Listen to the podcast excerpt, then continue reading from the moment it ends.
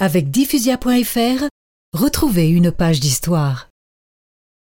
Le dix-huit décembre mille huit cent douze, l'empereur fut de retour à Paris. Je voulus tout reprendre en main, mais dès lors, rien ne me réussit plus.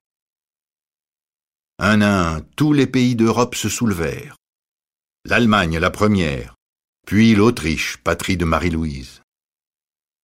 À Leipzig, bataille des nations, les Saxons intégrés à l'Empire retournèrent leurs canons contre les Français.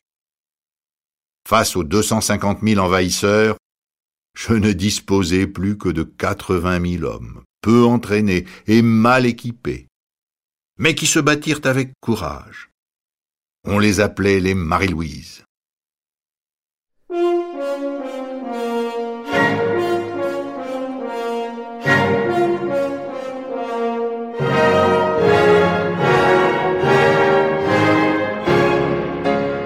L'empereur fut vaincu, et il fallut encore reculer, reculer, repasser le Rhin, défendre la France, puis Paris même.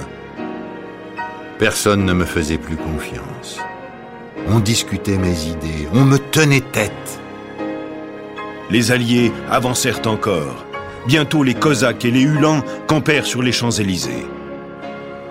J'avais prévenu que le jour où les Cosaques paraîtraient devant Paris, il n'y aurait plus ni empire, ni empereur. Le sept avril mille huit cent quatorze, le maréchal Ney, ancien compagnon de guerre de Napoléon, lui proposa alors de se retirer. Eh bien, puisqu'il en était ainsi, j'abdiquais.